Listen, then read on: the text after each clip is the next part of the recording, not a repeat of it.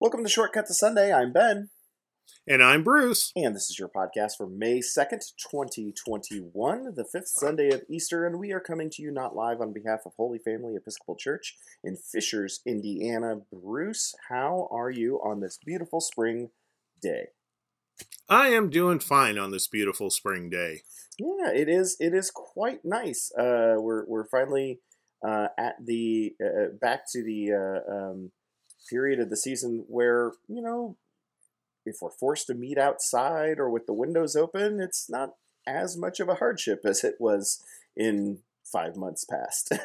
Right. So uh, Yeah. I, Yeah, we had at at Holy Family, we're meeting eight and ten on Sundays in person with the windows open and such. And in the afternoon we um hosted on outside uh uh, Eagle Scout Court of Honor, and it was just gorgeous. It was so beautiful. Um, not too hot, not too cold, and yeah, this, obviously a great occasion. yeah, this is uh, this is the period of time where uh, all those factors can line up just just so nicely. The the Yeah, sun coming out and a, a light breeze, not too hot, not too cold, and no bugs yet. no bugs yet. Yeah, it's it's uh we get we get just a couple of weeks of this, so I'm I'm so Yeah, enjoy it while we can. exactly. Um, and then, of course, uh, uh, since you mentioned it, the plug of uh, uh, uh, services at 8 and 10. Uh, the 10 o'clock service is also broadcast live on our YouTube channel. Uh, when YouTube is working, uh, a, a small acknowledgement that the, this past Sunday there seems to have been some technical issues. It looked green on our side. It looked red on YouTube's side uh, uh, for parts of it. So uh, there's there's a couple of bugs there that we're we're working out. But uh, the uh, the compromise there is going to be that we're gonna I'm gonna record it as well, just in case YouTube decides to um, uh, put our put our live stream on the back burner of their cares list. and uh, I can upload a full, uh, better version of it after the fact. So uh, uh, we we continue to learn in this uh, in this arena, uh, um, and uh, uh, I look forward to the day where I don't have to learn anymore. Uh, that's never. I would very much like the illusion. Thank you. Give it up. uh, but yeah, uh, still a lot of stuff going on at the church. Of course, uh, uh, holyfamilyfishers.org to see what all uh, is taking place this past week. Uh, we had a, a number of things uh, that that uh, that uh, took place that, that we'd love to give thanks to those who put it on. A holy a holy hike uh, for the for the uh, the youth group. Uh, a uh, uh, our Harry Potter uh, online Harry Potter event, which I think uh, was uh, was all considering done so wonderfully. Consider considering they had to transition to an online version of it. Uh, Yeah, I, I think we have to call it Carrie Hotter in oh terms yes, of yes, Carrie when we say it online. Terry. Terry something I don't remember some some guy some kid but From uh, yeah, you know, pigworts. I like it. I like it. so, uh, but uh, but that that happened this week, uh, and, and there's still uh, there's there's a there's an adult Bible study still going on, if I'm not mistaken, correct? Uh, or did that just recently finish? we finished that. We'll be starting that again um, in August, Okay. uh, and um, but the book groups are still going on. You can read about those in the Yeah, that's what I was at thinking. of. Holyfamilyfishers.org. Yep. Yep. And uh, we also have coming up in May the Pentecost outdoor Eucharist and picnic on a Saturday evening. That um, again should be just beautiful to be part of. Yeah. So check that out. yeah, very much looking forward to this. So, um, so yeah, let's uh, let's move over to our person of the day, and Bruce. Um, I'm, I've decided to pick someone that you may uh, you may know. Uh, that I, not personally, but uh, what was the name of your uncle? on your mother's side, twice removed. Um, so uh, uh, I don't, I don't think I've done this one before. So uh, forgive me if I have. But uh, uh, I found his story fascinating. That even if I have accidentally picked this guy before, Um, uh, his story is interesting. So, uh, Justin the Martyr. Justin Martyr's. A lot of people drop the the. Um, Oh, really? If I recall, it technically should be there, so it's good you added it. Okay. Uh, because that's clear that Martyr is not his last name. But I believe he was an early church historian. let, me, let me double check and read through here. I mean, I, I guess that could be a technical correct, technically The, correct. the judges say that can pass. I mean, he was involved with uh, with some things early on. I I would say though that, that that's not really his main uh, focus. Um, um, Liturgy, uh, worship, yeah, just keep, detailing cars after keep- school. keep throw, throwing items out there. Well, uh, Justin Justin the martyr would definitely uh, lead you to believe that he was martyred, uh, and uh, that would be correct. Um, it says here it, it describes him as a leading apologist. So this is why I wanted to pick him because I have some questions about this that, I, that I want to get into. Uh, who is who has been called one of the most original Christ- thinkers Christianity produced. He was born to Greek-speaking pagan parents at Flavia, Flavia uh, Neapolis, the ancient city of uh, yeah okay ancient an ancient city in Samaria. Uh, after a long search for the truth in pagan philosophy philosophies, he embraced Christianity about 130 A.D. Uh, Justin taught at Ephesus for a while, where he disputed uh, the with tr- disputed with Trypho the Jew. I'm not sure it, it should lead me down another rabbit hole here. Uh, right. Later, he moved to Rome, where he taught for the rest of his life. His first and second apologies were defenses of Christianity against charges of atheism, immorality, and disloyalty to the Roman Empire. He defended Christians on the basis of their superior moral lives, and he defended Christianity as the oldest monotheistic religion and the true philosophy in his dialogue with Trypho the Jew. Justin argued that the church is the true Israel and that only Christians can interpret the Old Testament correctly. He provides considerable information about the celebration of baptism and the Eucharist in the early church. There. There it is. There it is. There it is. I just didn't get to it yet. I, I didn't. My eyes didn't read that far yet. Uh, so Justin and six other Christians were arrested and then condemned to die by the prefect Junius Rusticus. Junius Rusticus.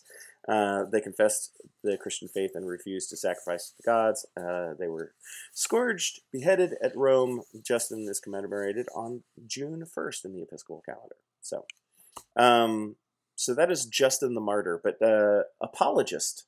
Um, I mean, I do a lot of things wrong, so I think that like I, I could, I could, I, I would think that that would be me. Uh, but but what's an apologist? What's the what's the deal there? Right. In many ways, his, his biography explains it well. He uh, an explainer. Mm, okay. Um, theo, you know, te- many would call him a theolo- inaccurate, call him a theologian, but apologist particularly means someone who is explaining it, teaching it to particularly people who had no knowledge of it yet. Okay. Okay. Is it is it is it uh, an explanation th- specifically through the lens of uh, of like a, a, a defensive explanation? Like, no, no, no. These people Not are necessarily. okay. The yeah, you you can just sort of drop any connection with the current use of the term apology. Okay. Yeah, uh, uh, uh, yeah. Okay, that that makes it a little bit easier because I was like, Yeah. yeah, an apologist. I'm not. like, sounds sounds almost irritating. Like, it's, would you just stop apologizing? Well, let's just have a normal conversation. Quit trying to rationalize everything. yeah. Yeah. Um. Uh. So. Uh. And and then uh. His. Um. His dispute with the Trypho the Jew in Ephesus. Um. It's it's such an odd uh nickname. Maybe. I mean for. Um. Well, part you know, people didn't have last names, and so folks would would use different identifiers. I'm not. I have to admit, I'm not familiar with this particular fellow, so um, I I I just can't say I don't know anything about him. So it's I, you know, He's he's not he's not listed like Justin the Martyr. Martyr's not his last name. That's true. That's true. But yeah, it, it uh, uh, Trypho is not um, is not listed. Let me do, let me do a quick double check. But it's not listed on the glossary of terms on the Episcopal uh, on this Episcopal website. Um, so I don't have more information uh, besides maybe going to a, a quick Google search, um, and uh, I, I would trust the potential source a little less, but uh, but you Yeah. know, um, uh, so, so essentially, he had he had a he had a, uh, uh, uh, theological rival, which is kind of kind of interesting. Well, yeah, and part of it, one of the things that was sort of a, um, yeah, I'll put it this way, an entertainment, particularly in the Greek lands like Ephesus, was going to listen to competing um, philosophies be argued, and Okay, so you know you, you might you might binge watch these two guys going after it day after day. this is the Gr- Greek version of uh, of a rap battle. Yeah, Interesting. exactly. It really is. Was were, uh, is is the crowd as uh, animated uh, as, as one would imagine for for a rap battle? Uh, It, from what I've read, which is not extensive, it seems like it. Yes. well, I mean, to the point where we we read in Acts where people rise up and try to arrest Paul. mm, mm, okay. I mean, not arrest, detain is the nice way to put it. You know, capture just- him and beat the crap out of him. I'm just imagining uh, Justin says one thing and Trypho says another, and Justin says a third thing, and then the whole crowd goes, "Oh!" It really could have been like that. People were passionate about their philosophy. there you go. There you go. Uh, and and I gotta say one thing in my defense Mhm. of identification, the principal way in which Episcopalians anyway use Justin the Martyr's work is the history of liturgy that is mentioned Oh. near the end of his biography. okay, Because we don't, you know, frankly, we disagree with his teaching that Christians are the only ones who can interpret the Old Testament accurately right, right, right, right. um, so you know some of his stuff some of his writings we just think yeah no Yeah. Yeah. What What about the uh, What about the other half of uh, of one of his uh, arguments in his quote unquote dialogue, uh, which is it has a capital D. I, I'm kind of interested to see uh, to to notice that just now uh, in his dialogue with a capital D with Trypho. Uh, he argued that the church is the true Israel. right I'm trying to figure out exactly what what does that mean. Uh, that, that Israel is, Well, and- isn't a nation of people, but it's a, a religious organization instead. it's a it's a common um, perspective. That's a good term to use. It's the it's a common perspective today among conservative christians. And yeah, as you can see it goes back hundreds and hundreds of years. That's now called and has been called for a number of centuries replacement theory. Hmm. that Christians believe that they have replaced the Jews as the chosen people, Oh, okay. and therefore it is Christianity that is the true Israel. And unfortunately, that's meant that Christians have felt very free to be anti Semitic and to be killers of people who are Jewish. And that they expanded the idea of the promised land to include the whole wide world. Um, since Jesus instructs people to evangelize the whole world, right. that right. got twisted into meaning, oh, we get to conquer the whole world, and anyone we encounter, we get to kill because we are the new Israel. We are the promise. We are receiving the promised land, even if it's places that no one had heard of when the testaments were written. Hmm. Yeah, so it's been a hugely problematic theory perspective that's led to much more destruction and killing than loving God. Yeah, is, does that mean that was this a pervasive theory uh, during the Crusades, the the era of the Yeah, Crusades? that's a good Okay. example. Okay. Yeah, it's it seems like it would fit. The- yes. one of the Name any atrocity that has been exercised by Christians, and probably at some level, replacement theory is part of the justification for it. hmm, hmm, hmm. Well, we do like to feel special, don't we? Yes. Um, And we hate to feel humble, so let's get rid of that. thanks, Justin. Appreciate it. Uh, But again, Good he gave thought, us great insights because he, he was one of the few writing about it mhm. as to how the how early Christians were worshiping.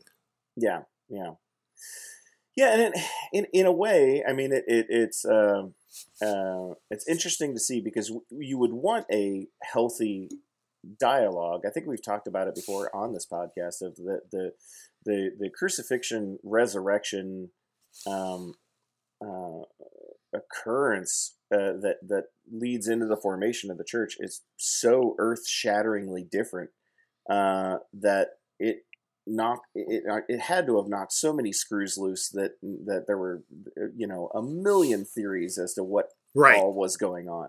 Uh, Very true. so uh, I suppose one could focus on the, the, the beauty of the the attempt to decipher uh, meanings and try to engage uh, with one's creator in this new way, not really fully knowing what to do about it, because um, um, while Jesus' teachings give uh, uh, uh, very very specific guidelines um, about certain things, But very few. it's not yeah it's not it's not a complete roadmap as humans would then want you know like Yeah. but what about this thing that you know probably in the long run doesn't How much time can I spend on Facebook? right right exactly. But you know yes. But jesus you haven't said anything about uh you know specific contract negotiations between farmers and local municipalities. What do we do here?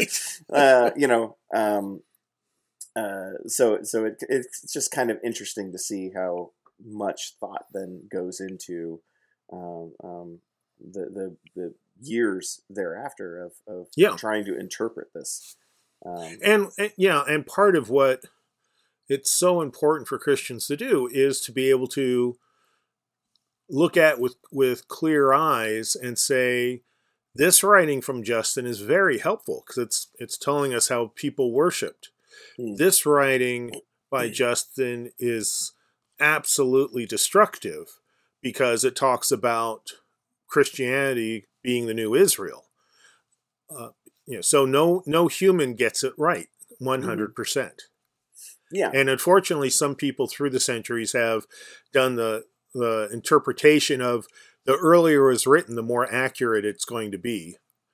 Uh, even though, again, Jesus never said, "Okay, you know, the next hundred years, hundred fifty years, that stuff that people write is going to be really true, and after that, take it with a grain of salt." right, right, In, instead, he's really he really does say things along lines of don't trust anything fully that a human says trust god yeah. Yeah, and, and especially, uh, which is you're you're definitely hitting on an, an interesting theme because you're right. There is a there is a tendency to be like, oh well, this is this writing was written by somebody who, you know, even met with Jesus. So therefore, uh, uh, what Mhm. what their their perspective and their point of view uh, must be, you know, truth or absolute truth, and and it doesn't take in my mind, I should say, uh, it doesn't take too much uh, uh, thought about it to realize that's generally not the way things work. It's usually that eh, the longer that time is able to to rest on a matter, the more you're you know a little bit clearer the picture, uh, the focus that comes in, into play. Um, right I, I mean, I, I, I can go just simply as far as like uh, uh, top 100 movies lists yes. to realize that you know people who put that together are not allowing time to fully color the conversation because you can see like oh in the top 10 or like here's six movies that just came out in the last five years. I'm like really? Is that are you yeah. you, you think this is the best of all time? Like come on. Well to and that's one of the reasons why in Major League Baseball, a player has to be reti- retired X number of years. I think it's 10, but I'm not sure. So good that. Yeah. perspective can be gained over that person's career. And the nice thing, maybe nice isn't the right word, but one of the ways that's really been effective is trying to figure out how to deal with steroids and how much that shaped Mhm. baseball um, for a decade or so and shifted all sorts of performance abilities. Uh, and and baseball still sort of as a community, it's trying to figure that one out. Right. Uh, it's still a but- struggle. Mhm. Fortunately, there wasn't a rush as soon as someone retired to put him in the Hall of Fame and then say, wait a minute, this guy was all drugged up. right, right, right, right, right. Do we do we want to promote this? Are we sure? yeah. so yeah, uh, it, it sometimes time is a is a good thing. Um, Yeah. uh, and and I think that applies to to our, our, our lives as well. I mean, I remember. Oh, being- yeah. I remember being young and uh, maybe a relationship not working out and thinking that was going to be the end of all existence. And you know, you get a little bit more time under your belt and you go, okay, all right, well, maybe not. Why'd I stay there so long? so uh, so yeah well that's justin the martyr uh, certainly um, i'm sure that we, uh, uh, anybody could find more of his writings that Oh, uh, yeah. the, the church does approve of at the very least uh, or or finds interesting enough to to uh, to recreate and share um, I have I, maybe I shouldn't say it, but it's quite easy to find his stuff in used bookstores because it's, it's required reading in so many different history, theology, and seminary Like, he's courses. not- and then it's it's not going to hurt any his feelings. Uh, uh, Right. I think he's I think he's good. Uh, Yeah. So so uh, he's not seeing any royalties on those writings, anyways. No. So um, yeah, you uh, can probably download the whole thing from Google Books or something. uh, probably probably. Um, all right. Well, then let's move over to our readings for the day. The first reading is from the book of Acts, chapter eight, verse twenty six through forty. Then an angel of the Lord said to Philip, Get up and go toward the south to the road that goes down from Jerusalem to Gaza. This is a wilderness road. So he got up and went. Now there was an Ethiopian eunuch, a court official of the Can- Candace? Okay, of Yeah, the Candace, Candace. uh, queen of the Ethiopians, in charge of her entire treasury, and he came to Jerusalem to worship, and was returning home. Seated in his chariot, he was reading the prophet Isaiah. Then the Spirit said to Philip, Go over to this chariot and join it. So Philip ran up to it and heard him reading the prophet Isaiah. He asked, Do you understand what you are reading?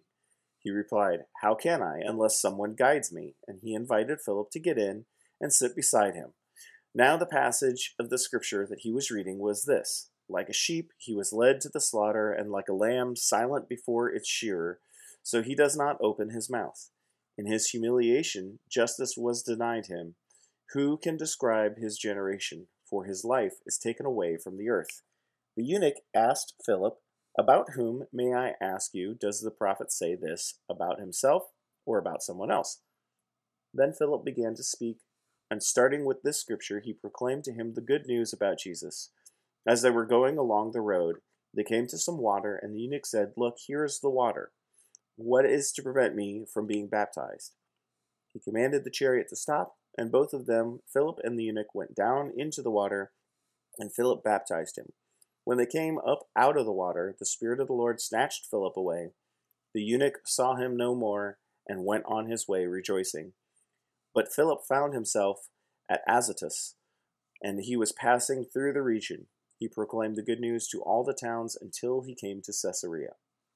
Um, so this is a this is a baptism story. This is a um, um, uh, a sharing of faith uh, uh, Uh-huh. story. Um, is there anything more insulting than going up to a stranger and saying, "Do you know what you're reading? Does this make any sense to you?"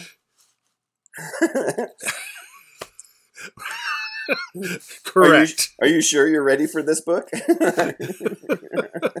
Need any help with the big words? I mean, I, I, I recognize that uh, this is this is kind of in the vein of like, hey, you got any questions? You know what I mean? Yeah. Like, uh, um, so and and and it's interesting uh, that the way that this is described. I think I, I've I've spoken to so many people who have had moments somewhat like this. I mean, obviously, not running up to a chariot, not talking to uh, a, a, eunuch, and not maybe uh, finding a body of water and, and uh, uh, um, going and baptizing somebody on the spot, but kind of like this little nudge uh, from from God, from the Holy Spirit, from right, from from uh, deep within of like you should go talk to that person. You should, you know, and and and how often those kind of stories you know result in something uh, interesting or fantastic that you know like oh yeah they were having a really hard time and we you know we had this conversation this person felt so much better mm-hmm. afterwards um, so there's there's something very um, very con- easily connected with uh, i think for for for most of us here um, well i wouldn't say for most of us uh, because mostly because if someone is is either well, just not everyone has these experiences. And so I don't want someone who's listening to this who has not had it think they're not a real Christian. Oh yeah, I mean, I, I I'm I'm expanding beyond just the religious nature of it. Like, okay, uh, you, you, know what I mean. Like uh, almost uh, most many people that I've talked to have had like a sense about something going on. Uh, yeah, a uh, coworker's looking, you know, looking down. Yeah. You sit down with them instead of going on your way and right. a, a, wonderful conversation. Yeah, right, right, right, right. So this is this is a this is a uh, uh, an obtainable feeling that I think a lot of people can connect with. But Philip does probably more than more than uh, uh, most of us would ever find, uh, uh including the teleportation at the end. Yes. yeah. Yeah. Exactly. Um, um, but yeah, this is a um, and and you can kind of see how like the Holy Spirit as as the way this is narrated, the Holy Spirit kind of guides even the conversation. It's the right. eunuch who who asks the question uh, that you could almost even imagine Philip responding uh, a, a, very specific way to, like eunuch saying, "About whom may I ask you? Does the prophet say this about himself or someone else?" And you can imagine Philip going, "I'm so glad you asked that." Great yes. question. Uh, almost like a almost like a a, a, a plant in a crowd. Like, a, uh, right. Oh, I'm so glad. What a what a fantastic question. I couldn't have asked it better myself. Let me show you how this slices a tomato. Right, right, right, right.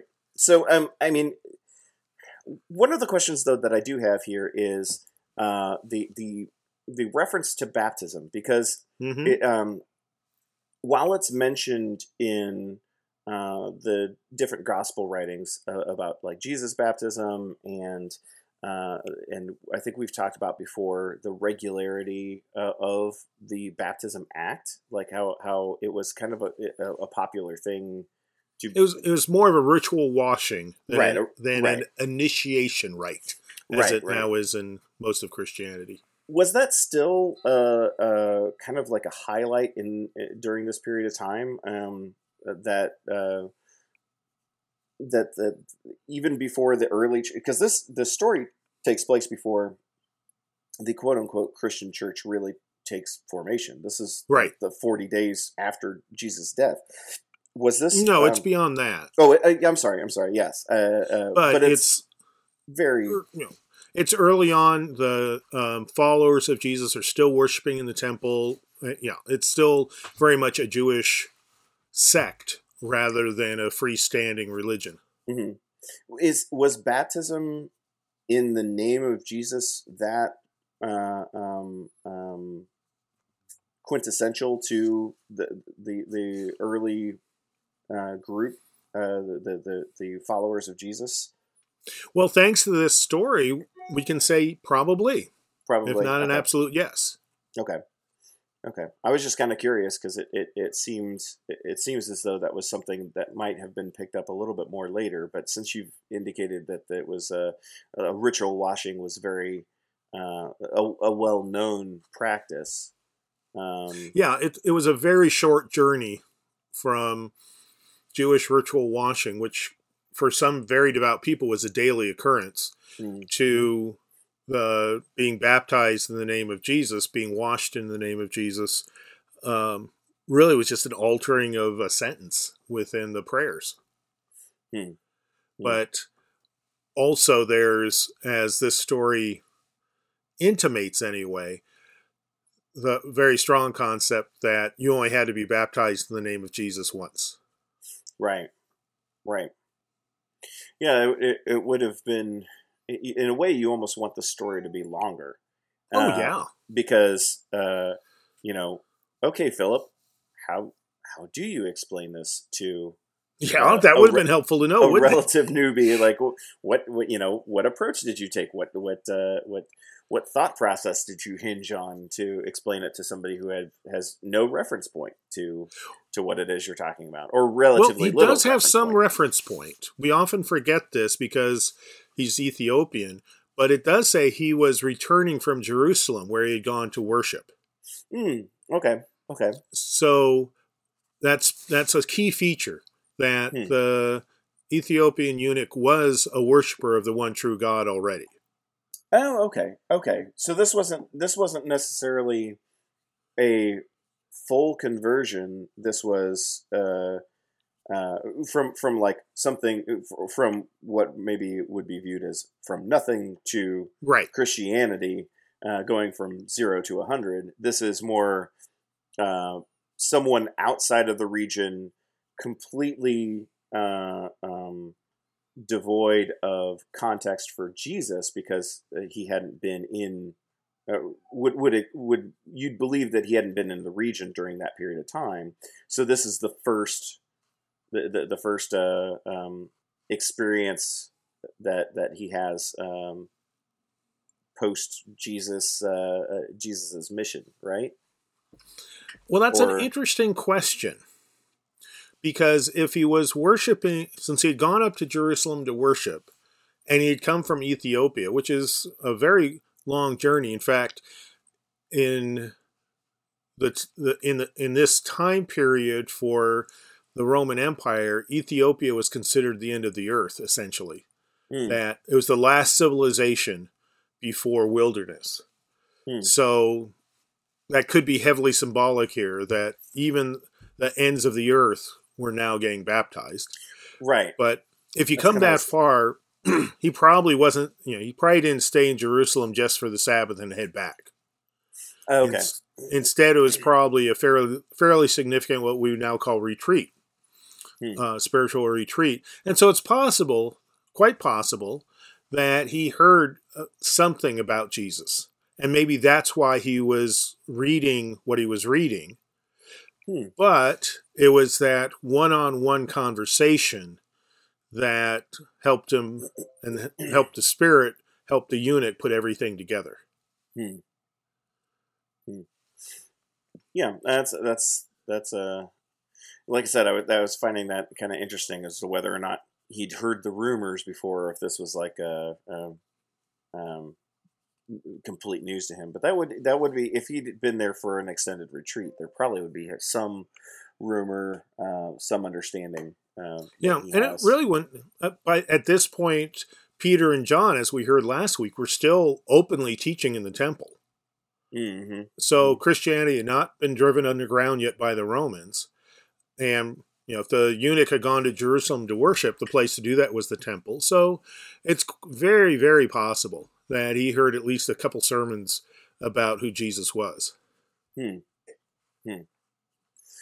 Anything else about this? I mean, obviously, this is a this is a uh, fairly pivotal story. Uh, this is a, a a great example of sharing um, uh, one's faith, Mhm. uh, and and gets used as such. Uh, anything else uh, that you want to point out about this? just a couple trivial things really um, candace is was the the title for the ruler female ruler of ethiopia it was not her name even though now it is used as a name in english um, so that's why in this translation it's uh, the the eunuch a court official of the candace comma Oh, queen yeah. of the ethiopians I was going to ask about that. The Candace. Yeah. And in earlier translations, the the the was not included, and so English speakers presumed that Candace was the name of the queen of Ethiopians, and so that's one of the reasons that Candace became a name for a woman in the English language. Hmm. Uh, Interesting. Yeah, just a little translation misunderstanding, but nothing wrong with calling someone Queenie or something like that. Um, then the other piece was the um, snatching away of Philip is mm-hmm, mm-hmm. probably a reference by God or by the author or both to Elijah being lifted away um, okay. on the yeah. chariot of fire. Though in this case, we know we know where Philip landed. Um, right. And he, he was basically transported to the coast where he was originally headed and got on with that task. Hmm. Hmm. You know, the opening 8 verse 26, the angel says to Philip, Get up and go toward the south to the road that goes from Jerusalem to Gaza, and Gaza's on the coast. So he had this encounter on the inland road and then got to get the shortcut to the coast hmm. and continue preaching. Hmm. And Caesarea is well north of Gaza, so um, you know he had a number of days at least of preaching up the coastline. Interesting. Yeah. Well, I will tell my friend Candace that her to be a little bit more accurate, her name should now be the Candace. I like it. I like it. the the Ben has spoken. Um, yes. well, let's move on to our second yeah. reading uh, from the first book of John, chapter four, verse seven through twenty-one. Beloved, let us love one another because love is from God. Everyone who loves is born of God and God and knows God. Whoever does not love does not know God, for God is love. God's love was revealed among us in this way. God sent his only Son into the world so that we might live through him. In this is love, not that we loved God, but that he loved us and sent his Son to be the atoning sacrifice for our sins. Beloved, since God loved us so much, we also ought to love one another. No one has ever seen God. If we love one another, God lives in us, and his love is perfected in us. By this we know that we abide in him and he in us, because he has given us of his Spirit. And we have seen and do not testify that the Father has sent his Son as the Savior of the world. God abides in those who confess that Jesus is the Son of God, and they abide in God. So we have known and believe the love that God has for us. God is love, and those who abide in love abide in God, and God abides in them. Love has been perfected among us in this, that we may have boldness on the day of judgment because as he is, so are we in this world. There is no fear in love, but perfect love casts out fear, for fear has to do with punishment, and whoever fears has not reached perfection in love. We love because he first loved us. Those who say, I love God, and hate their brother or sisters are liars. For those who do not love a brother or sister whom they have seen cannot love God, whom they have not seen. The commandment we have from him is this those who love God must love their brothers and sisters also. Um, so, a couple of things here. First of all, uh, um, the author here seems to have taken a Paul pill. Um, yeah. For this for this portion of writing, um, very very Pauline like in some of the, the, the way that it, it the, the words uh, uh, you know circuitously uh, uh, circle each other and weave back in and out with the same the, the same concept. Yeah, could, and, could be set to music by the late by the Beatles in their later period. Yeah, yeah, for sure. Same same forward and backwards. Uh, yeah. um, but uh, but but the other thing um, is that this you know um, what is it? First is it first corinthians chapter 13 the love the love chapter? Yeah. Uh, this section could give it a little bit of run for its money. I agree. Um, um I, I, I don't think i remember uh, this um, this section uh, as as well as i remember um, the love chapter. Um, and uh, um, this is a pretty this is a pretty good um, uh, way of writing it. As as much as I give it trouble for being Paul like, um, um, it's it, it's still definitely uh, followable. I, I, can under I can understand what the author mm-hmm. is definitely saying here, and it makes sense, uh, especially. Um, I, I, especially like the way verse 18 is worded. Um, that there is no fear in love, uh, but perfect love casts out fear, for fear has to do with punishment, um, which I find I, I, find a very interesting um, acknowledgement by this author that um, we don't really necessarily um, think of it this way, but that's that's that's a very true statement. Fear is fear is about punishment. Mm-hmm. Uh, whether that be spiritual or or, or not. Um, uh, that, that's kind of the root uh, issue there with it. Yeah, with you're scared of a bad thing happening. Mm-hmm.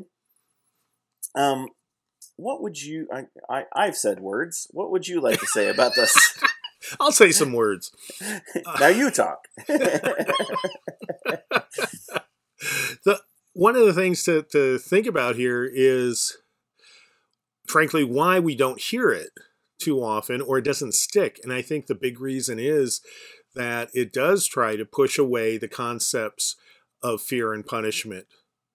That part of the Johannine theology, to use the high highfalutin language that mm-hmm. this reflects, is that once we begin to love as God loves, then we have started eternal life we are beginning to have a sense of what heaven is like. And, and in order to keep in that state, that state of, of spirit, of perspective, of behavior, we have to continually resist fear. And not just the fear of punishment from God, but also fear of punishment from authorities. Since mm. um, by this, by the time this letter was written, there was a, a legitimate reason to be scared of the secular, well, so called secular authorities. They were upset sure. with Christians because the state was a religion. So if you are in a, a Christian tradition today that depends on fear to convert people, which many very explicitly believe, yeah. yeah. All due respect, that that is, it's not manipulative. It's what they sincerely believe. Then you don't look at this passage too often, since it says "don't fear." That's a that's a good point. If you're a fire and brimstone kind of person, then um, you're gonna you're gonna ignore uh, certain things that that don't feed into that narrative. Yeah, and admittedly, we every piece of Christian tradition does that. We all have our favorite passages and the passages that we just that just don't stick in our minds because they don't go with our preconceptions or as the Holy Spirit is saying, ignore that one. That's that's not something Jesus said. You get to decide. Yeah. Um, I think also it is, it's important to point out uh, the reference to brothers and sisters here is more a communal community brother and sister reference. Not, right. Uh, oh yeah, yeah. Not yeah. familial. Um, right. Um, or at least I'm assuming so because of the way it's the the, the wording is structured. Um, and what was the other thing that I was going to say? Oh, uh, I was gonna I was gonna say um, so the, the, the author of the first book of John uh, continues to love this word abide. I forget I, I, again. yes. I don't remember this passage as well, and uh, here's another. There's here's a lot of abide references. so one one of my favorite biblical, uh, or I shouldn't say biblical words. One of my favorite words used in the Bible, abide. Yes, has another showing. Well, and part of that is the the John theology is one of intimacy with God. Mm-hmm. And when for instance when you read in, in the Gospel of John or the letters of John, the when you read the verb knowing, the the level of intimacy there is hard to overemphasize. Mm, that okay. it's It it's sexual. It's it's the two becoming one. It's everything you can think of that would be part of an intimate relationship. And so the abide is similar to that, where you literally are living in the other person. Hmm. And in this case, you're just allowing yourself to be drenched with the Holy Spirit and letting that eternal piece of reality be part of who your identity is, to use a modern Western concept. Hmm. Hmm. And well, not just part, but the majority.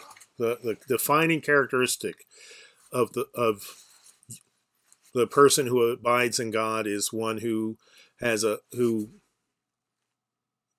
in their bones knows that they are a beloved child of God and knows not just intellectually but with every fiber of their being. Hmm. I think that's a rare person, but Yeah.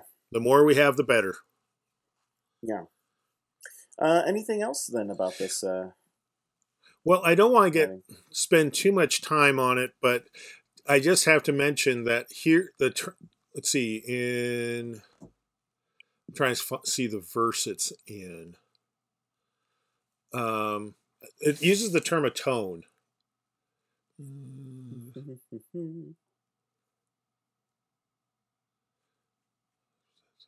It? There it is, four ten.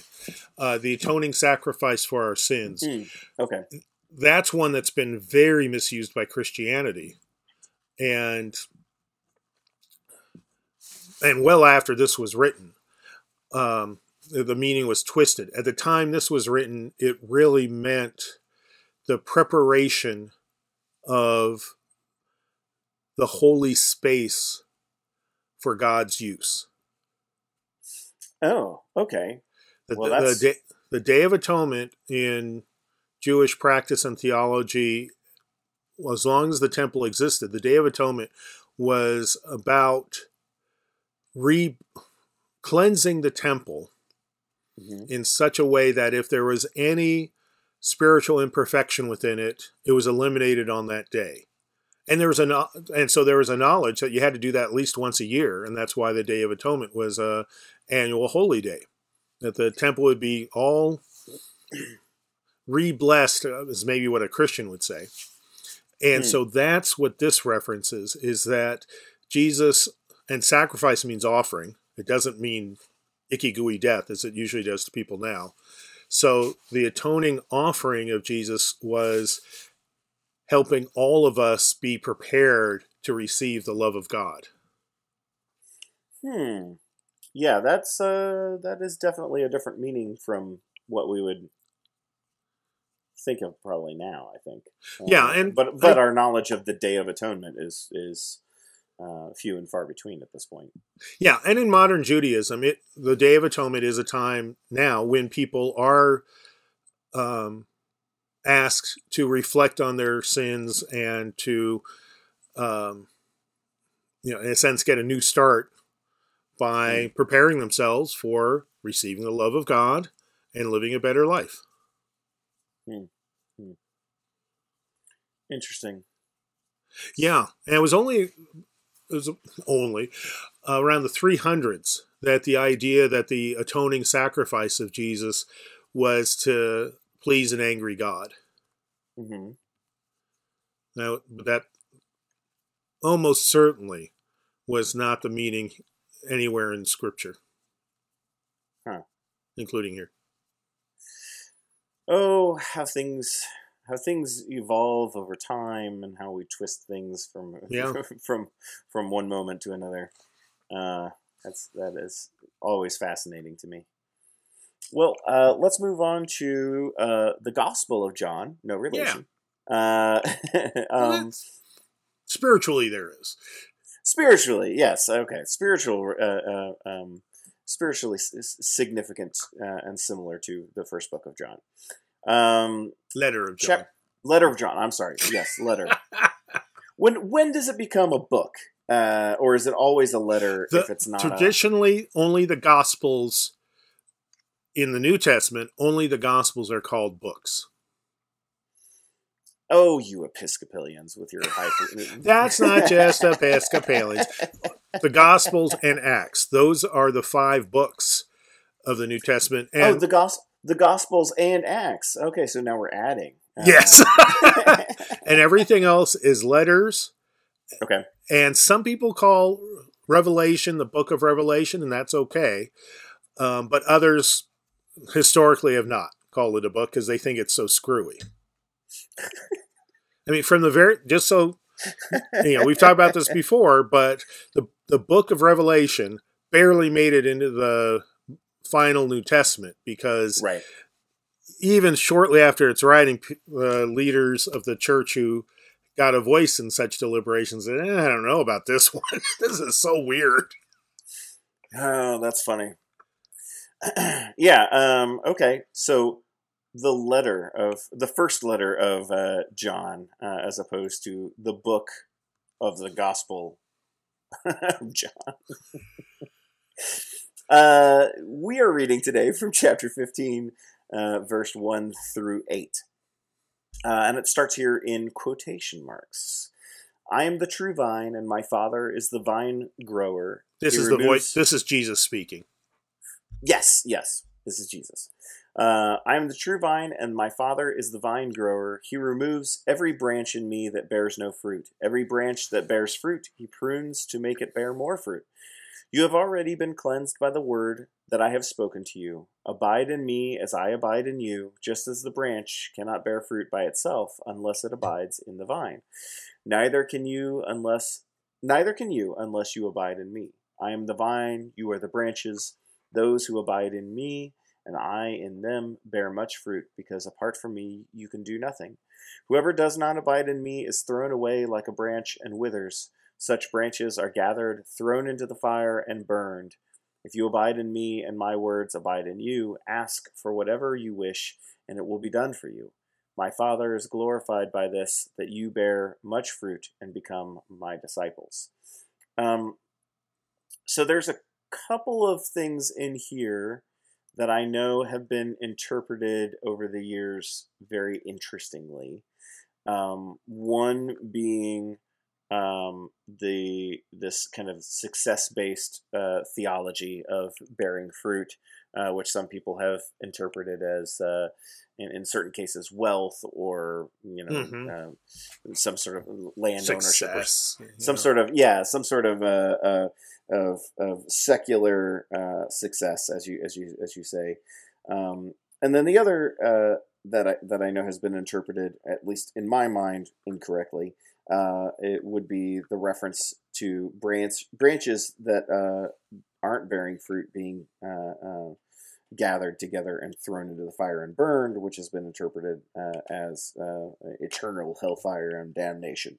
Um, and I'm not entirely sure that that's what Jesus means here in this verse. Can you talk a little bit about the um, what's going on in this analogy? Because again, like some, like many of his uh, uh, his sayings, they, it, it it is couched in a reference that the people around him uh, know and understand. And one section is about uh, it's about shepherding, something that uh, a lot of people have knowledge of and can connect with.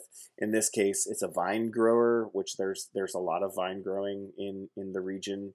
Uh, at, at this period of time, so this also would have been a fairly under, you know, a good connective tissue for his audience of like, oh yeah, vine grower, I know what vines are. My uncle has a vineyard, or you know, um, Yeah, we, we like to go wine tasting regularly. yeah, wine tasting, olives, like a, the, the you know, lots of lots of vine growing uh, in the region at the time. Um, what is what is he uh, saying here in this in in this analogy? As opposed to hellfire and damnation. Um, I mean, that one of the interesting things here is that I don't know why the lectionary designers stopped it with eight, because it does reinforce, it does at least imply, if not reinforce, that interpretation. Mhm. Uh, because verse 9 is, As the Father has loved me, so I have loved you. Abide in my love.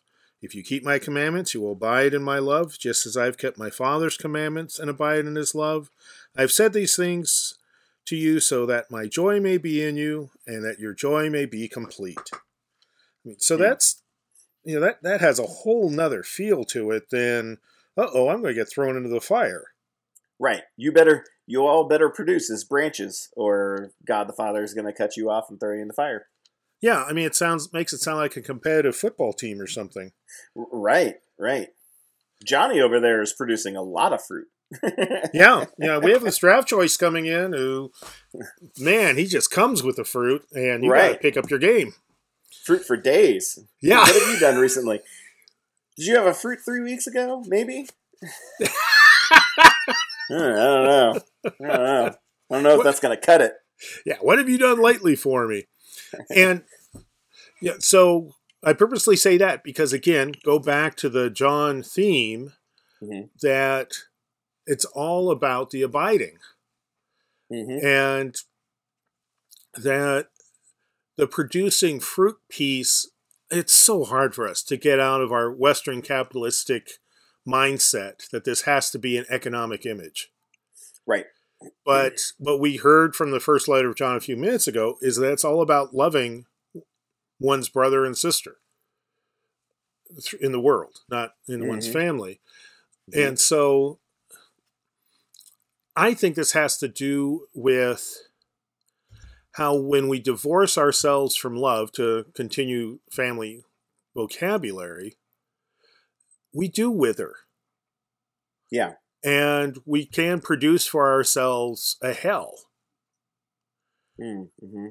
And that the way to avoid that hell is to reopen ourselves to God's love. Yeah, I mean, yeah, if, and if one thinks about this imagery of, I'm just kind of going through it in my head and seeing if this even makes sense to myself as I think about it on the fly. Um, so the, the the vine, very much like the tree imagery uh, um, that that is used sometimes in um, um, biblical writing uh, about representing like the family tree, essentially, and and thinking about how the actual plant itself works, the connective tissue to the base of the plant is oftentimes what really does define whether or not uh, that branch survives. Right. Uh, if it's not connected uh, uh, or doesn't have a strong connection to the rest of the the, the, the plant, uh, it's not getting enough nutrients to create that fruit. Um, so it's not necessarily a a performance issue, as as it kind of seems to to imply. It's really, as you pointed out, hinging on that that sense of abiding. Right. The more you abide in in in me and I in you, you will produce fruit. It's not um, it's not a matter of you need to do better in this this uh, this outward uh, um, uh, mindset. It's just this will happen for you because our connection is so strong. That's it's it's it, that's just what how the how the plant behaves. and Um, and the connection will grow stronger and stronger usually in a plant but always with god Yeah, yeah. So uh, so that's that's kind of an, an interesting uh, analogy because yeah, I, I, maybe and maybe it's just because we don't we're not we're not the green thumbs we used to be. um, maybe maybe societally we just have gotten too far away from these analogies to fully under you know fully think about the uh, the the implications all the implications of the story. Um, but that's kind of how it speaks to me. I don't know if that, I'm too off base on that or, or no not, no but- you're not off base at all the the other dimension that has caused much pondering through the centuries is that is there a significance to to the vocabulary within it around branches and vines um, and yeah, I am the vine, you are the branches. Yeah. Um, but vines get pruned as well, Mhm. and so there. So this parable really does have something. Be, this is a parable, not an analogy. Mm, mhm. And in the synoptic gospels, Jesus it often there the parables are usually introduced with a and then Jesus told this parable. So you settle down, think, okay, this is going to be a bit of a brain teaser. Right. Whereas John chooses not to use that literary transition. And so Right. And This- now a parable. yes. and so this is supposed to be a mind blower that one can ponder literally all of one's life and not get to the bottom of it. Hmm. And part of it is what what what is the fruit here? That hmm I mean, people have, have really gone off into left field, and sometimes helpfully, in talking about what is the fruit of this vine and that vine and the other vine that was known in the time of Jesus and the place in the location of Jesus. Um, and yeah, just all sorts of connotations. And John is very weak on hell. Unlike some of the synoptics where there is gnashing of teeth described, hmm John, John doesn't isn't concerned about it, and so that's one of the reasons why the um, thrown into the fire and burned has more to do with in John has more to do with not eternal punishment, but rather loss. Right. Yeah. That uh, the emotional, spiritual loss of sustenance in God. Yeah. And then the, the separation. Yeah, But but I would say uh, I, I'm I'm struck by even even in that loss. I mean, the the, the branches do are, are used the only the only meaningful way they have left at, at that point right. is th- throwing them into the fire and you know being made a heat source. So even even in a way, this at least in my mind, uh, the way that it's described here is there's still a a use and a purpose, even if it is Right. short lived. Um, yeah, and it and if it's not wasted in this, it's not wasted, parable. right? And and heat was not an easy thing to obtain in that region. That it had Mhm. been populated by humans for so long that there was not a lot of wood around to to form a fire. And so yeah, Mhm. you're right. Even being burned, it wouldn't have been a trash fire.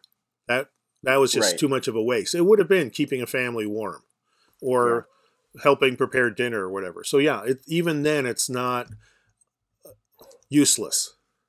Mm-hmm. And usually in the scriptures, particularly in, in the Hebrew scriptures, fire is a purification. Yeah, I was gonna say that. I was gonna ask about that because I, Yeah. I think we've talked about that before. Uh, so this that it could be part of the new start. Right.